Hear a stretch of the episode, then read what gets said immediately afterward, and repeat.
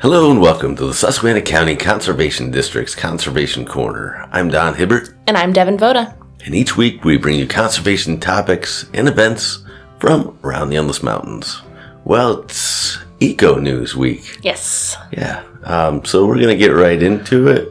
We have four good stories that you might have heard along the way, but we're gonna kind of reiterate uh, what we found and perhaps shed some new light on stories related to natural resources and wild animals, maybe even weather. So here we go. Okay, so my first story here is kind of tying the last couple weeks worth of episodes in with owls again. Oh, cool. We've liked owls lately. Yeah. So what did you find? Um, so this is a research study about why owls fly so silently.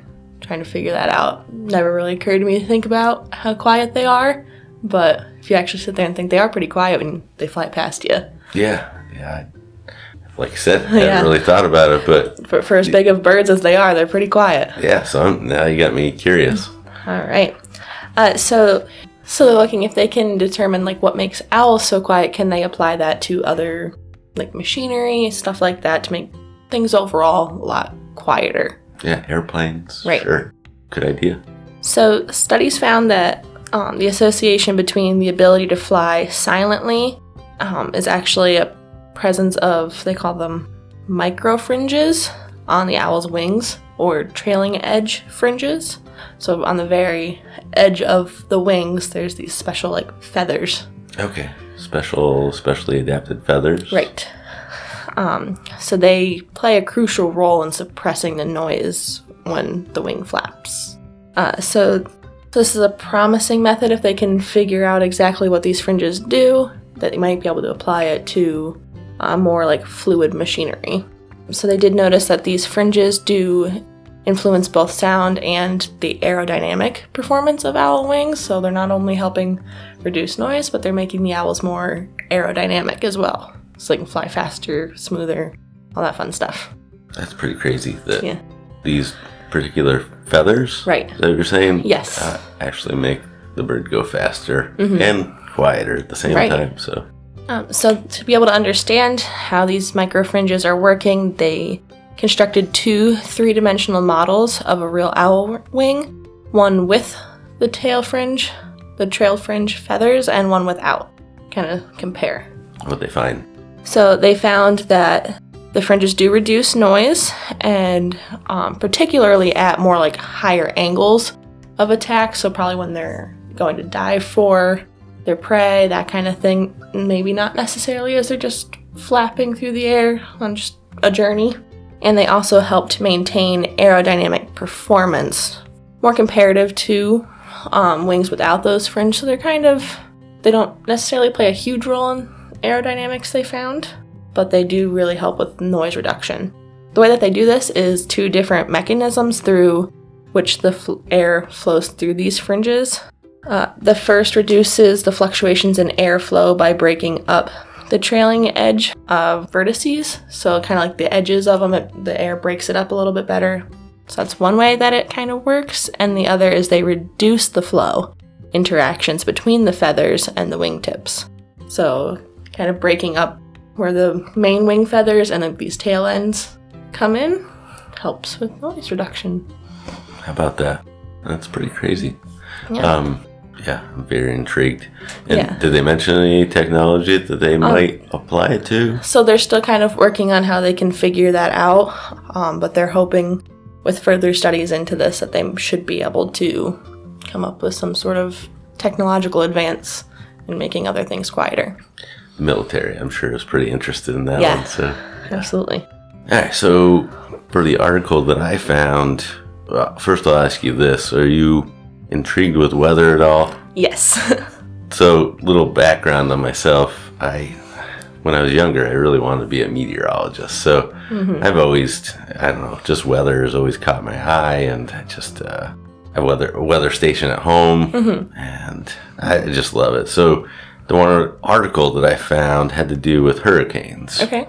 We're not in hurricane season anymore, but I think we can both agree that hurricanes seem to be getting stronger. Yeah, for sure. And that's kind of what this particular article is about. And New Scientist put out a uh, a headline. The headline was "Hurricanes are becoming so strong, we may need a new scale to rate them." Wow. So, uh, just to get into it a little bit, so five storms in the past decade had wind speeds that belong in a hypothetical category six. Wow. Right now, they just go up to a category five. Right. Uh, so officially, there's no such thing as a category six or even seven hurricane. Any storm with sustained winds of 156 miles per hour and over is a category five. Okay. So, you know, perhaps there are some storms out there, which we get to in a minute, that technically breach that threshold. Mm-hmm. So that might make them the hypothetical six or even seven. That's crazy. Yeah, so they listed in the article a couple reasons why we need to think about maybe increasing that scale a little bit. Um, the, the first point is they mentioned, according to basic theory of hurricanes, hurricanes form what they call a heat engine and uh, warmer oceans, which we know that the ocean, at least right now, is a little bit warmer than it has been. Right. So that's causing or generating stronger storms. So that's our first point. Makes sense.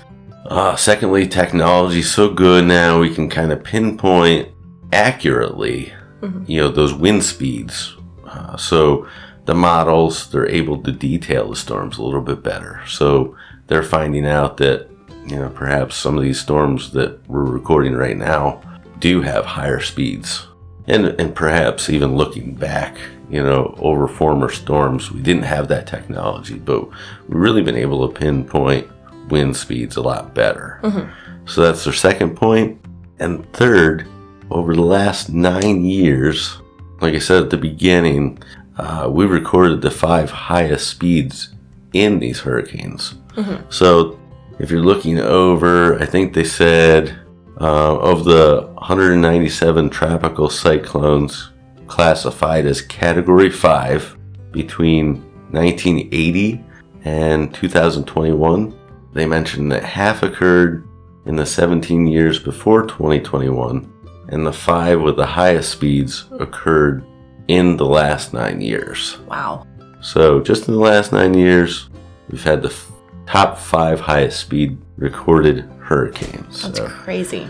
it, it is. It's pretty wild. So, here's the counter argument Okay. there's a little bit of that too. We like to present a little bit balanced approach to some of these news articles. So uh, these scientists they aren't actually proposing that we increase that scale to six or seven.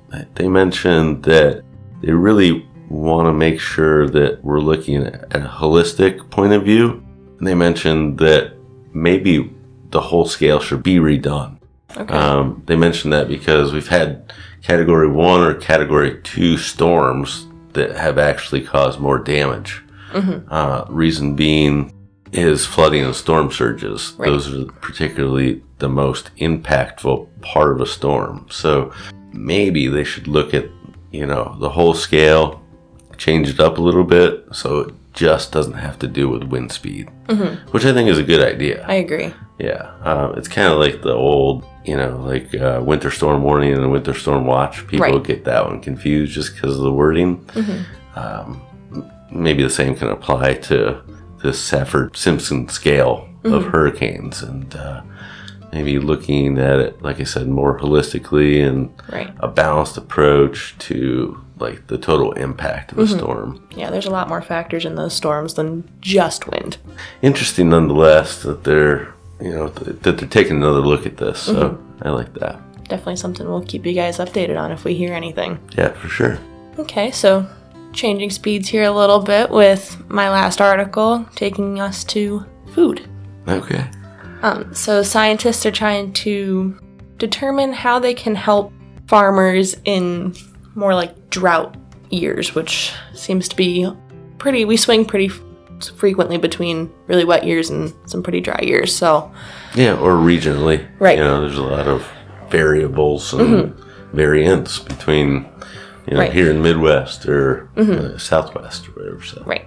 So, this study is they're hoping to be able to cultivate and characterize uh, tomato varieties that might have a higher water efficiency without compromising yield.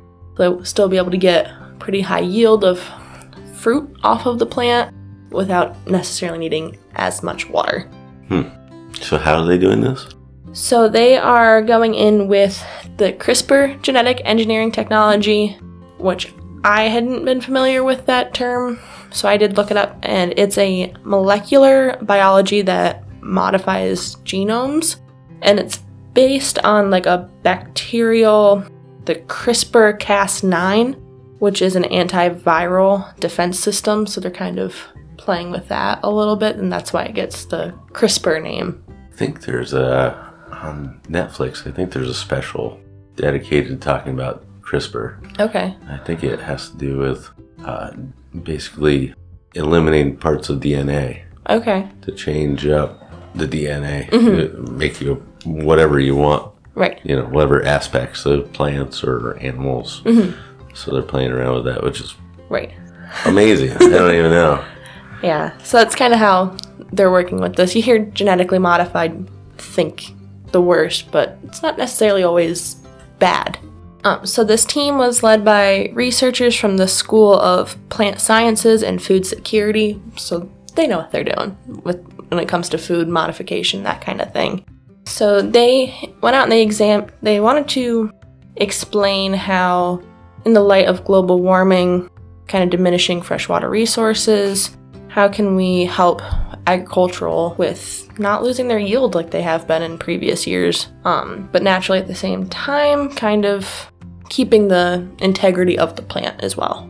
Uh, so the process called transpiration, uh, where the plants evaporate water from their leaves, also happens at the same time as carbon dioxide enters the leaves.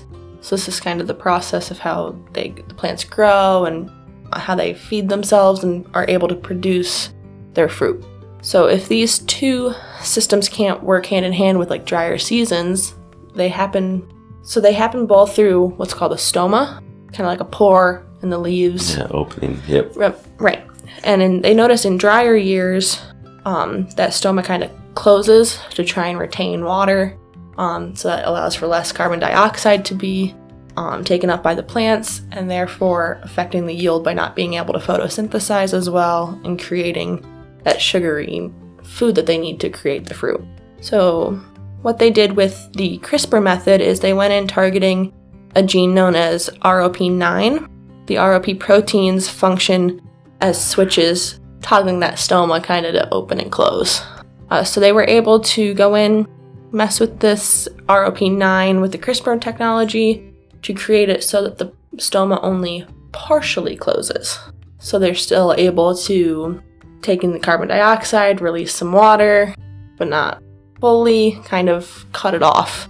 Um, with this, they were able to notice that photosynthesis was still able to take place even on those drier conditions um, and was able to still yield the right amount of fruit that they would have been able to in wetter conditions. So they're going to try and they're still working on this technology a little bit, trying to see what they can do. Um, they didn't note that they used tomatoes because it's similar to a lot of other crop plants on with their genetic makeup. So hopefully, should be able to help farmers nationwide eventually. And that's not to say that there's other practices that they can't implement. Right. Right. You know, so conservation district, we uh, encourage the use of no-till, Right. um, which helps because you got cover crops, Mm-hmm. um, which eliminate you know some of that uh, evaporation. Right. Yeah. So yeah, there's so there's other things you can do, but it's definitely interesting to hear what scientists are working on, Mm-hmm. Yeah. and uh, who knows. Yeah. Technology is always advancing. Uh, one final one from me. So this is kind of reeling back into PA. This particular article has to do with predatory rovers, and they're talking about fireflies or lightning bugs. Which which one do you call them? I kind of go back and forth between the two. Yeah, I think we've had this conversation before, but I do also.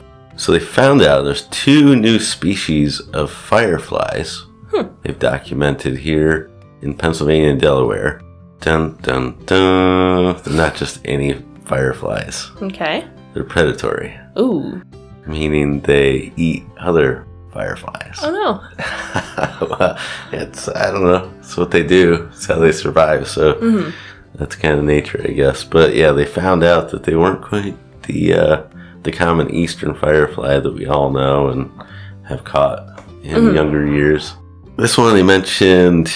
Actually, they're both species were found to belong to the genus Photuris, the family of Femme fatale lightning bugs, which they they lure males in with their glow. So in each of the the studies, they found that they have a little bit different light and um, light periods that they emit. Okay. You know, whether it's flashing or, or blinking, or they found or narrowed down what their light emitting range is. Mhm. We'll say, but they're definitely different than your common firefly. Okay. Like I said, one was found in Delaware and Pennsylvania, the other one specifically in Pennsylvania, and they're both considered kind of rare, uncommon for the region. So you're not going to see them all over the place. You're not going to see tons. Mhm. It kind of makes sense because they Right. just discovered them. So uh, pretty cool. And I just wanted to mention it because, um, you know, we have to take care of our rare and endangered species Right. and bring them back. So whether it's determined that these are indeed endangered or is yet to be determined. So we'll find out a little bit more about these and let you know as Right. well in the coming months and years ahead. So Sounds good. All right, I guess that does it for today's show then. If you have questions related to our shows, you can contact the Conservation District by calling 570 782 2105. If you missed a portion of today's show, you can go to our website, www.suscondistrict.org, and find our Conservation Corner page with past episodes and links to information about past episodes. You've been listening to the Susquehanna County Conservation District's Conservation Corner. I'm Devin Voda. and I'm Don Hibbert saying enjoy the outdoors.